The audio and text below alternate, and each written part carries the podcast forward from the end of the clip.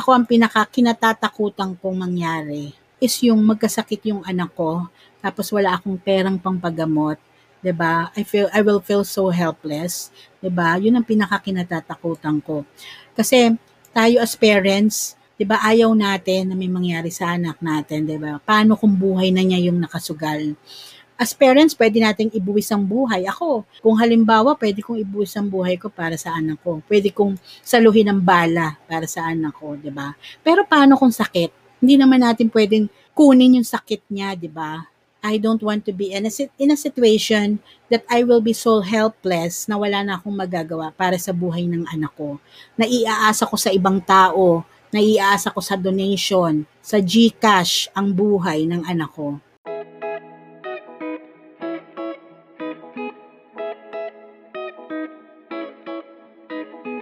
Hi guys! Your Kirby World Planner presents Sundays with Kelly, where you will be entertained, inspired, and informed in self love, finance, health, family, and relationships. I am your host, Kelly Tablan. If this is your first time here, please follow this podcast. Remember, you can be the best that you can become. Just believe in yourself.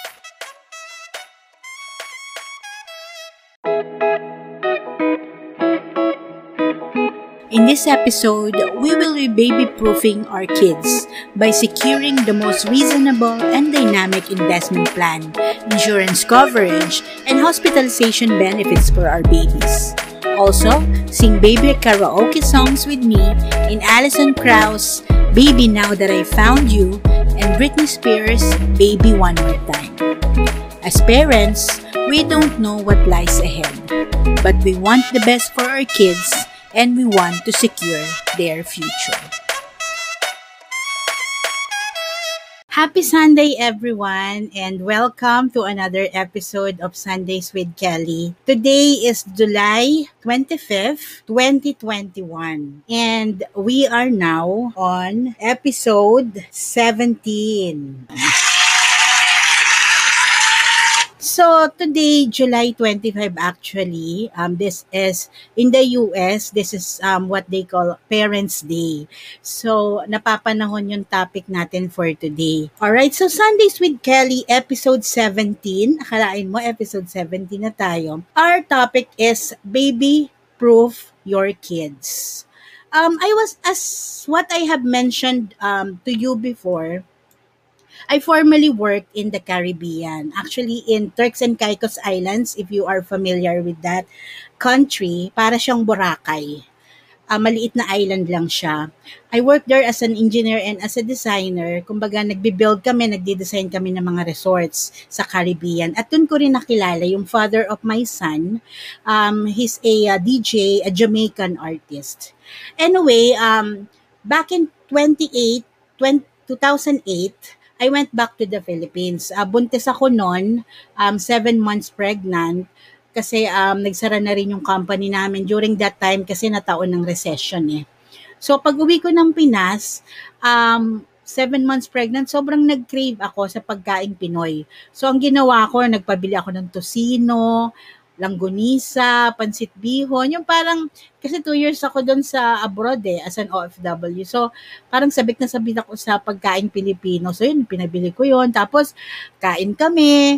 And then, you know what happened? The next day, nung magpapa-check up ako sa OB-GYN ko, na high blood na pala ako. Doon sa mga kinain ko siguro. And then, nung magpapacheck up pa lang ako, ang ginawa sa akin, inadmit na agad ako sa hospital sa Lourdes. Kasi pag check sa akin, nag-pre-eclampsia na pala ako. Ang pre-eclampsia kasi, yun yung pagbuntis ka, tapos na high blood ka, maaapektuhan yung um, bata sa sinapupunan mo. So, ang nangyari, nung chinek nila, humihina na yung heartbeat ng baby ko. So, ayun, ang nangyari, diniretso ako sa um, hospital room, tapos yun na, ganun pala pag mga, pag ipapaanakin ka na, talagang aanuhin ka na, papaliguan ka, tapos shave, ganyan. yun, so, ang nangyari nga, sinisarian labor na ako. And then yun, paglabas ng baby ko, syempre, hindi mo makikita naman kasi yung pag-opera sa'yo. Although, uh, meron kasing anesthesia yon so talagang parang groggy, groggy ako, hilo-hilo ako. Pero I can remember, nung nakuha na yung baby sa tiyan ko, um, binahawak siya sa akin ng doktor. Tapos yung paghawak, pinahawak sa akin, sobrang liit. Sobrang liit nung anak ko. Parang parang kuting, sobrang liit. Parang, I, I can remember parang 4 kilograms or more than lang. Kasi 7 months lang yun eh. 7 months lang yung ina, anak ko nung inalis siya sa um, chan ko. And then actually what happened is one, more than a month siya sa incubator sa hospital. So talagang taga-taga rin yung hospital sa akin noon. Um, pero yon thank you Lord. Um, kahit seven months ko lang siya pinanganak, he grew up normal and very intelligent din kasi um, top 2 nga siya sa class nila for this year. Ayan. Um, anyway, guys, um, our babies, our sons, our daughters are our greatest blessings in life. And since we are celebrating Parents Day today, I want to give honor to, to our parents today and also sa ating mga little blessings. Kasi tayo as parents, 'di ba, gusto natin ibigay yung best para sa kanila. We always want to protect them, 'di ba? Kapag baby pa nga, ayaw natin ipapahawak sa iba. Kumbaga lalo na ngayon, 'di ba? May COVID pa. Very delicate ang mga baby, 'di ba? Even sa bahay, sobrang ingat natin. Sinishield natin lahat ng mga electrical outlets kapag may baby tayo, 'di ba? Hinaharangan lahat ng mga hagdanan, mga pintuan kapag lalabas naman tayo, halimbawa, pupunta tayo sa mall or sa park, 'di ba? Todo bantay tayo sa mga anak natin kasi syempre, hindi natin masabi baka makidnap or baka madapa, ma-accident, 'di ba? Um because we love them more than anything. We really love them. Sobrang ingat tayo. And of course, dahil sobrang ingat tayo, we want to secure everything to make it a safe environment for them. And then we baby-proof our house, 'di ba? Kahit sa labas, hindi lang sa bahay, sa labas, garage, park, everything we go, baby-proof natin yan. Bago tayo pumunta sa isang lugar, we make sure na talagang safe para sa anak natin. And as parents, if we do that, how about we can also baby-proof their future? Diba? So, that will be my topic for today. Kasi we don't know what lies ahead as parents. We want the best for them, we want the best for our children, and we want to also secure their future. So later, I will educate you on how we can baby proof our kids by securing the most um, reasonable and dynamic savings and investment plan. I will also um, educate you about getting them an insurance coverage with hospitalization benefits and a critical illness protection especially made for babies. So, sa mga nakikinig ngayon na parents ng mga babies, mga titos and titas na may mga pamangkin na mga babies, this episode is specially for you. You will learn a lot later. Okay? All right. So, of course, as what we always do with our episodes, let us first have our online karaoke. Because um today's episode is for our babies, we will be singing songs with baby titles. Ayan. So, para mga babies ang ating song today. So, our first song is entitled Baby Now That I Found You by Alison Krauss. my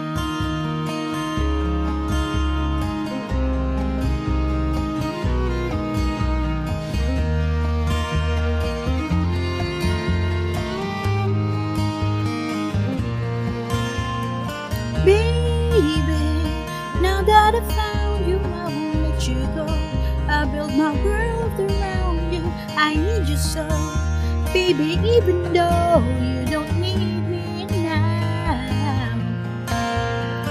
Baby, now that I found you, I won't let you go. I build my world around you. I need you so, baby, even though you don't need me. You don't need me, no, no.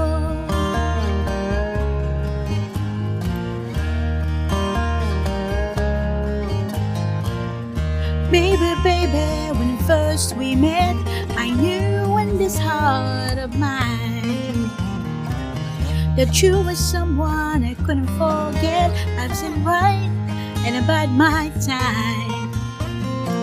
Spent my life looking for that somebody to make me feel like new. Now you tell me that you want to leave me, but darling, I just can't let you.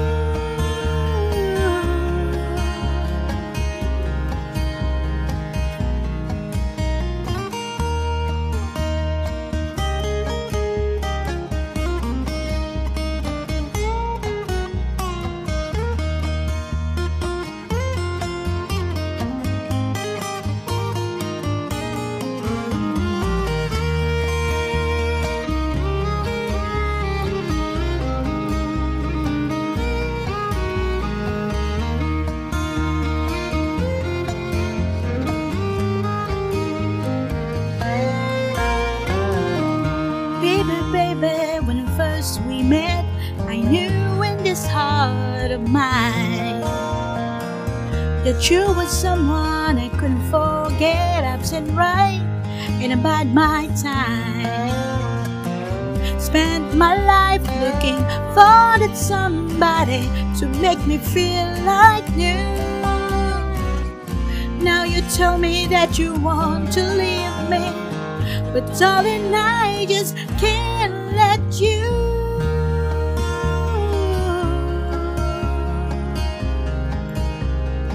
Now that I found you, I'll build my world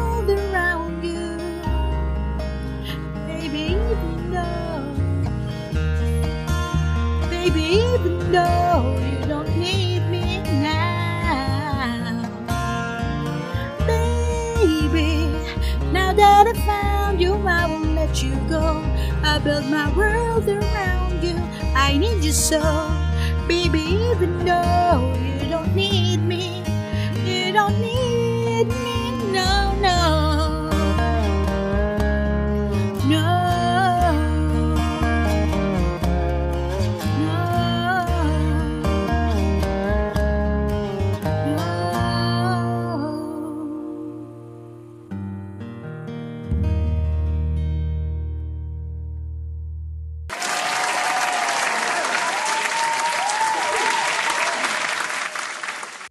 Sundays with Kelly, episode 17, is entitled Baby Proof Your Kids.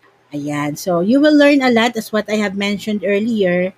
Um, ayan, ang cute-cute ng baby ko, ba Pero ngayon, binata na siya. okay. Alright. So, um, ang anak ko kasi, 'di ba si Winston, um, ano kasi siya, Filipino, half Filipino, half Jamaican. So, ah, medyo dark skin siya.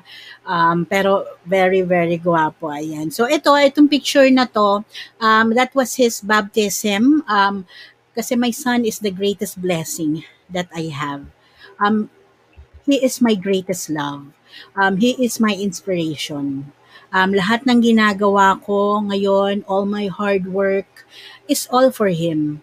To give the best for him, um, to give the best future for him as well.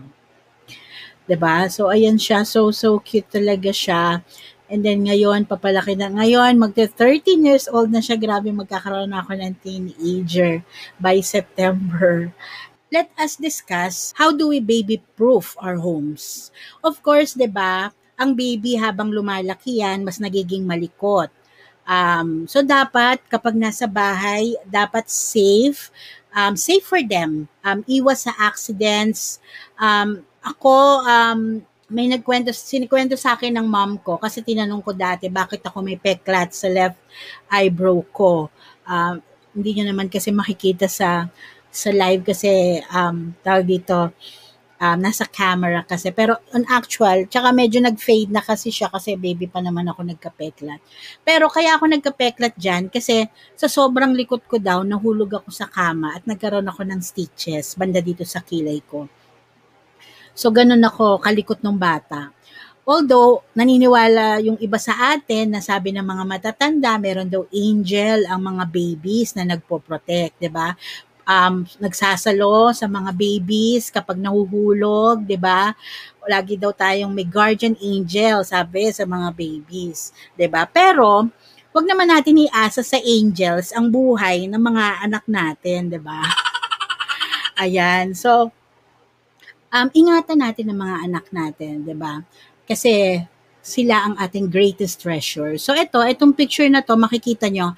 Um, ito, nakuha ko lang din sa The Bump um, um, vlog online um, about um, how to baby-proof our kids. ba So, ang mga parents, um, kapag dumating na yung kanilang babies sa bahay, um, they baby-proof the living room. So, makikita nyo dyan, um, yung TV, ina-anchor nila lahat ng electrical cords nakatago. And then, sa US kasi to eh, so talagang naka naka-screened or naka-protect din yung fireplace. And then lahat ng mga furniture and appliances lalo na yung mga medyo hindi stable tinatago nila yan para hindi ma maabot ng mga babies 'di ba? Kahit ang mga babies na Siyempre, tulad dito sa picture, pag tumuntong yung baby sa sofa, pwede siyang um, pumunta dun sa bintana, hilahilahin yung cord ng, ng blinds, ba So, inaalis yung mga cords, hindi dapat yan maabot ng babies, ba Also, naglalagay din ng mga non-slip rugs um, or carpet, yung iba nga, um, foam tiles pa dito sa Pinas, usong-uso yung parang foam puzzle type tiles, 'di ba, sa bahay kapag may baby ka.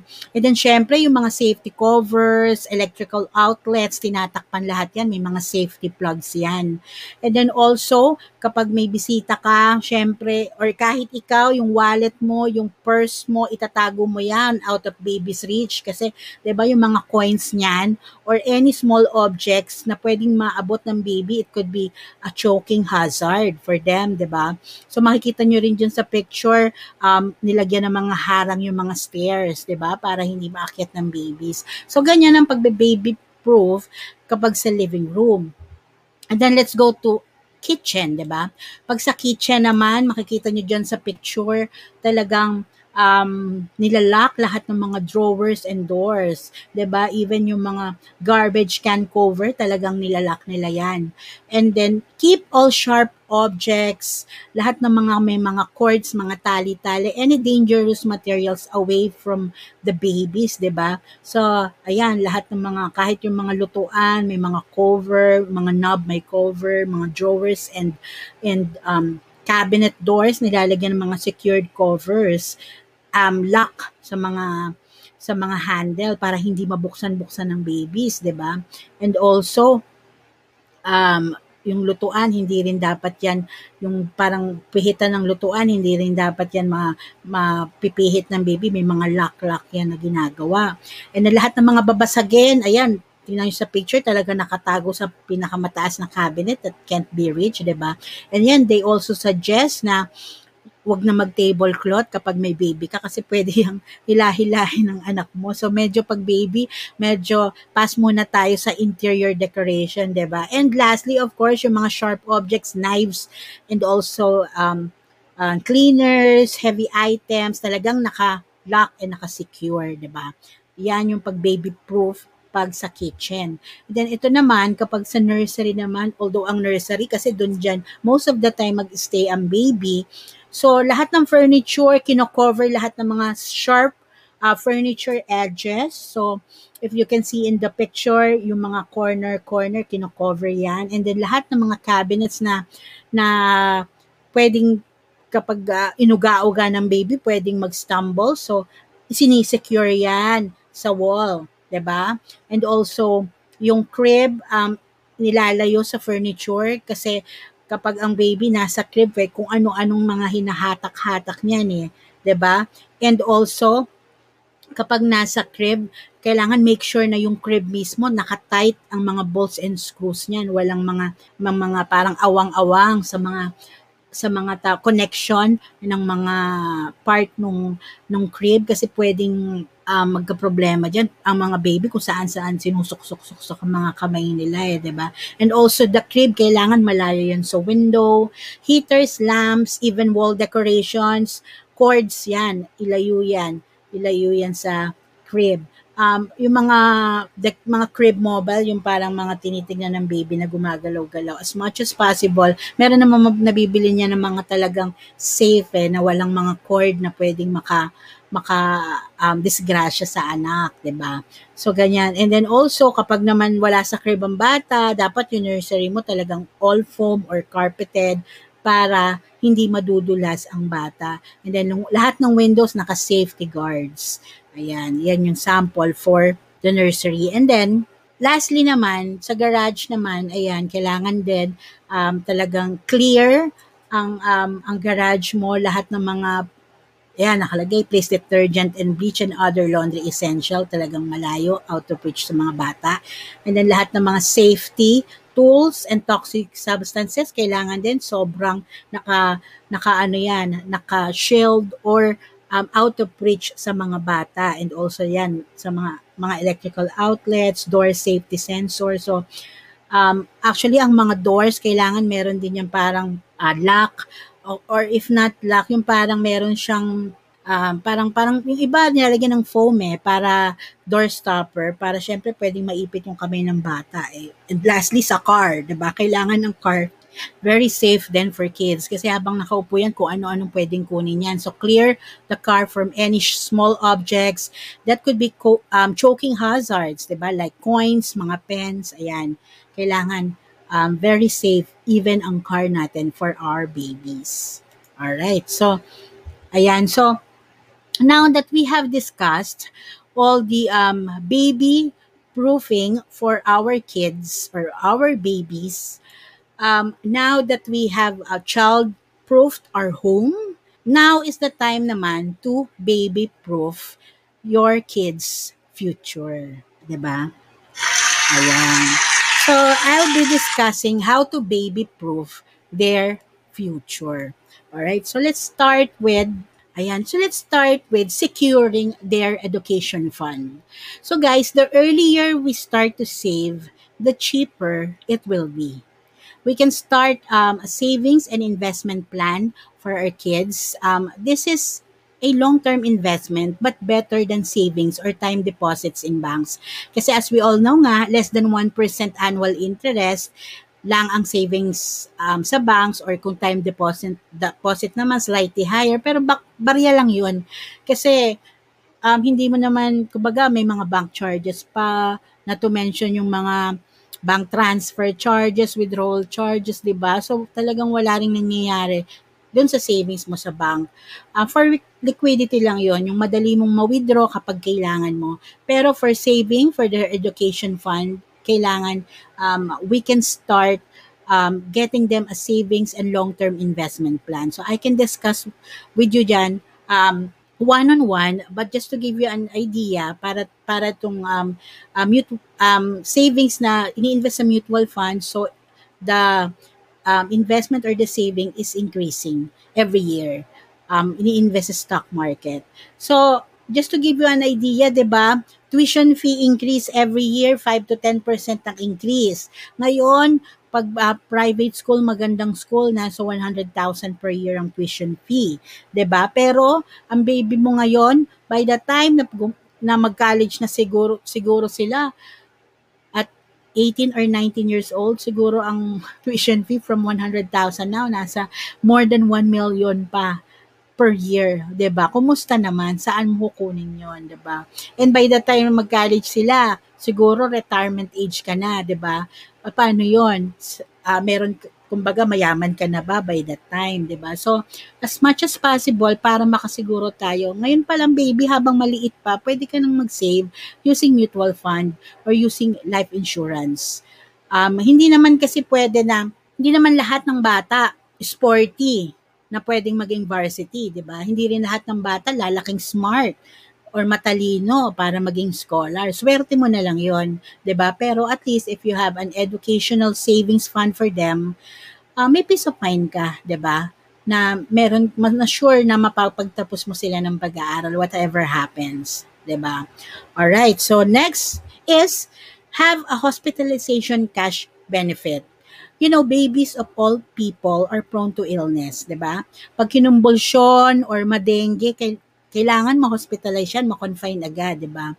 So, we can have a plan a policy that has a hospital cash benefit add-on. So, if ever ma-confine ng anak, meron ka ma-receive na allowance per day. So, kung nakaset up yan na 2,000 per day and ma-confine ng anak mo for 10 days, and then you will get 20,000 cash benefit for that. 'di ba?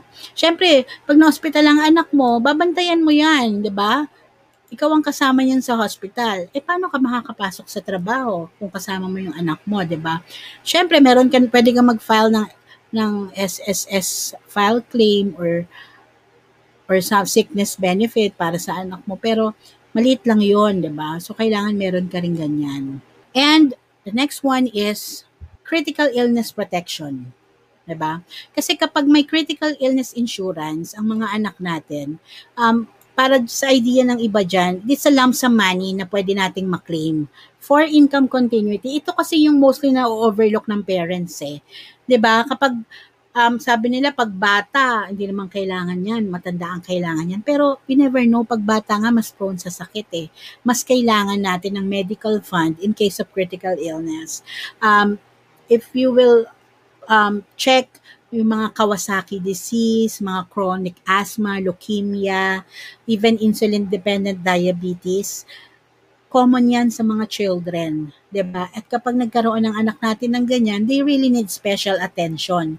So, pwedeng mangyari kung mag-asawa kayo, isa sa parents magre-resign to take care of the kid para magpagaling. And if that happens, yun in, yung income ng family na dalawa kayo nagtatrabaho, magiging kalahati na lang dahil isa na lang magtatrabaho. Pero if you have a critical illness plan for that, this will surely help the income continuity of the family. Para sa anak mo, for the medical expenses, mga medication, rehabilitation ng anak, syempre para mas mabilis ang pagaling. Pero uh, pinaka-ideal din kumuha ng critical illness insurance kapag mas bata pa. Mas mura talaga Actually, pag sa baby nga, meron nga kaming critical illness plan, 800 pesos lang per month. ba? Meron ka ng critical illness, 500,000 na yung insurable for three claims pa yon na ng critical illness for 500,000. So sobrang mura talaga. So best talaga na mag-start ka for your um, baby. And anyway, yung mga ganito namang mga plan, hindi mo naman yan whole life babayaran eh. Pwede ka mag-set up na 5 years to pay lang, 10 years to pay. So after 10 years, wala, tapos na yung problema mo, tapos na yung pinag-ipunan mo for your child's education, for their hospital and uh, medical fund, uh, for their critical illness. Tapos na, 'di ba? Kung maaga kang magsisimulang mag-save. 'Di ba? Ayan. All right. So lastly, Lastly, kung paano natin i-baby-proof ang ating mga babies, kailangan natin ng peace of mind. Ano yung peace of mind na yan? Kasi tayo as parents, if something happens to the parents, as policy owner, um, halimbawa ang parent, ma-disable, magkaroon ng critical illness, di ba? Pwede rin. Or um, taken out of the picture, di ba? Ang mangyayari, when you get a policy and you're the policy owner and your kid or your ba- baby is the policy insured, as a policy owner, if you have a waiver of premium, mamba-waive na lahat ng the rest of the premiums. So for example, yung policy na kinuha mo for your kid is 20 years to pay. And then, we never know, at 2 year, magkaroon ka ng critical illness as a parent, at least paid na the rest of the 20 years. Secured na ang future ng anak mo. Makakapagtapos na siya ng college. Kahit pa magkaroon ka ng cancer hindi ka na makapagtrabaho, at least alam mo na meron ka na save for his education. Diba? That's the biggest foundation for our kids. And this is also the legacy that we can leave for our kids. Diba? Huwag natin silang iwanan ng utang. Iwanan natin sila ng kaperahan. Diba? For their future. So, sa mga naguguluhan, How does this work? Ayan, give, just give, give you an example. So, halimbawa, ikaw as parents, kinuha mo ng policy yung anak mo. So, ikaw ang policy owner, and then yung baby mo yung policy insured. baby pa lang siya, ikinuha mo na siya ng ganitong klase na baby-proof insurance. I can uh, talk to you with this in detail um, if you are interested. Okay? And then, once uh, meron ka na yan, for example, sinet mo for 10 years to pay, nag-start ka na mag-pay every month, um, if something happen, ma-confine si baby ng 3 days or more, um, there will be a hospital cash benefit. So, yun ang kinuwento ko kanina, kung nagka-dengue or whatever um, reason, um, ma-confine siya for 10 days, that's for, nakaset up halimbawa for um, 2,000 per hospital confinement. So, 2,000 times 10 days, you will get a cash benefit of 20,000. That will um, be, of course, a great help na for 10 days kang hindi nakabalik sa trabaho dahil inalagaan mo si baby, di ba? And at the same time, kung meron pa tayong critical illness claim, um, yung mga sakit na minention ko kanina na pwedeng maging critical illness for babies, um, pwede, worst thing, worst thing happen na magkaroon ng critical illness, you will get a lump sum. Kung nakaset ng 1 million yan, you will get a 1 million for your kid. ba? And at, at maganda, kapag meron kang ganong klaseng critical illness claim, nagka, nagkaroon ng major critical illness ang baby, wave na rin lahat ng mga premiums nun. ba? Kahit na wave, hindi ka na nagbabayad ng premium, up to three times claim pa pwede. Ganon kaganda ang critical illness protection. By the way, I'm um, from FWD, so um, um, I can discuss everything about it. And ito sa timeline na to, worst things, worst things happen, di ba? Halimbawa, ikaw naman as parent, um, nagkaroon ka ng critical illness, na stroke ka, di ba? Sobrang stress na stroke ang mangyayari, waive na rin lahat ng mga premium na binabayaran mo as policy owner. So, hindi ka na magbabayad yearly. At the same time, um, by the time na mag-college na si baby mo, meron ka ng secured college fund for him. So, whatever course ang gusto niya, kung malaki-laki yung um, college fund na na-save mo, kung gusto niya mag-doktor o mag-piloto, at least malaking tulong na yung savings for your college fund. Di ba? Ayan, guys. So, ganyan kaganda when you baby-proof your kids now. Ayan. So, guys, um, if you are parents, grandparents, uncles, aunts, or if you know parents na friends nyo na parents, tell them about this prevention is better than anything. Kumbaga, yung simpleng pag-share mo lang ng video nito sa mga parents, sa mga kakilala mo na may mga babies, nakatulong ka na sa kanila, nakatulong ka na makasave ng mga babies, 'di ba? And then in case of unfortunate thing, things happen, you know, we cannot only save our kids' lives, but also we can also save their future. Ayan. Alright, you know guys, um, because of our technology, uh, marami ng medical advancement that, that will surely per, prolong our lives. Of course, kung meron tayong savings, 'di ba? Kaya natin 'yan. Kumbaga, ngayon nga if magka-cancer ang isang tao, hindi pa naman katapusan ng buhay eh, 'di ba? Kahit pag-aano 'yan kalala, pwede ka pang magpa- magpagaling because of our medical advancement, of our technology nowadays. Pero of course, pag wala kang pera, wala kang savings, doon na yung kakatapos ng buhay mo, ba? Kaya actually guys, sad to say pero maraming namamatay um, kasi walang perang pangpagamot. Walang perang pambayad ng hospital. Pero ako bilang isang magulang, ako ang pinaka kinatatakutan kong mangyari is yung magkasakit yung anak ko tapos wala akong perang pangpagamot 'di ba? I feel I will feel so helpless, 'di ba? 'Yun ang pinakakinatatakutan ko. Kasi tayo as parents, 'di ba, ayaw natin na may mangyari sa anak natin, 'di ba? Paano kung buhay na niya yung nakasugal? As parents, pwede nating ibuwis ang buhay. Ako, kung halimbawa, pwede kong ibuwis ang buhay ko para sa anak ko. Pwede kong saluhin ng bala para sa anak ko, 'di ba? Pero paano kung sakit? Hindi naman natin pwedeng kunin yung sakit niya, 'di ba? I don't want to be in a, in a situation that I will be so helpless na wala na akong magagawa para sa buhay ng anak ko. Naiaasa ko sa ibang tao, naiaasa ko sa donation, sa GCash ang buhay ng anak ko. At kung parents ka, kung tita o tito ka, kung grandparents ka, alam mo yan. 'Di ba?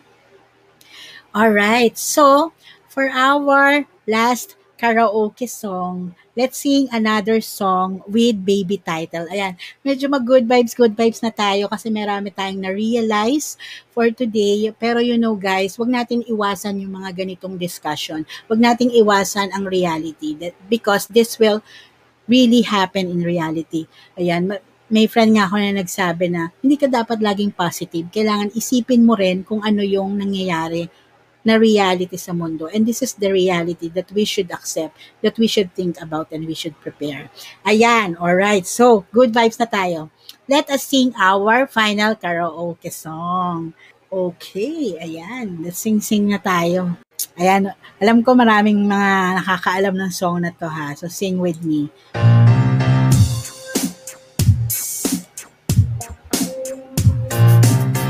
Oh, baby, baby. Oh, baby, baby, how was I supposed to know that something wasn't right? Yeah. Oh, baby, baby, I shouldn't have let you go. Now you're out of sight, yeah.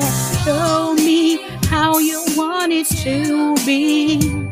Tell me, baby, cause I need to know now because your loneliness is killing me and I, I must confess, I still believe when I'm not with you, I'll lose my mind. Give me a sign. Hit me, baby, one more time. Hey, baby, the reason I breathe is you. Boy, you got me blinded.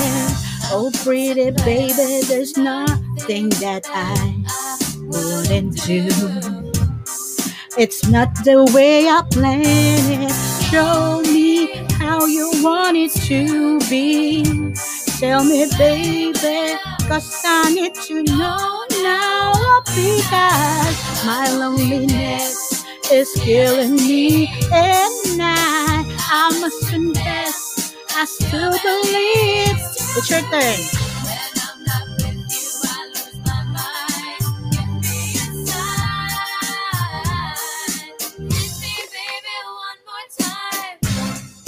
Ayan. Kumanta ba kayo guys? Baby. Oh baby, baby, how was I supposed to know? Oh pretty baby, I shouldn't have let you go. Oh, I must confess that my loneliness is killing me now. Don't you know I still believe that you will be here and give me a sign. Hit me, baby, one more time. Loneliness is killing me, and I, I must confess, I still believe. Go sing.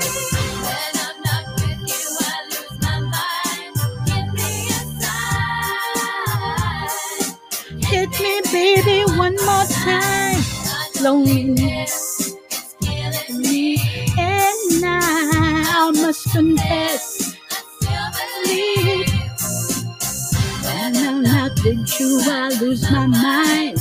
Give me a sign. Hit me, baby, one more time. Ayan.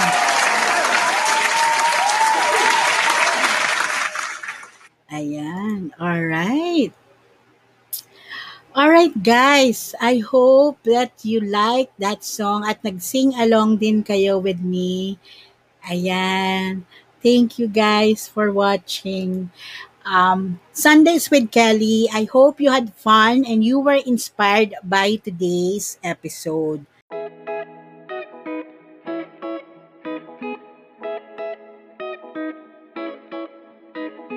That's it for this episode. Thank you so much for listening to Sundays with Kelly. Again, if this is your first time here, consider to follow this podcast on Spotify. For more of our content, you may like and follow our Facebook page or subscribe to our YouTube channel. The name is Your Kirby World Planner. We are also on Instagram and Twitter. Catch you again next Sunday, and remember, you can be the best that you can become. Just believe in yourself.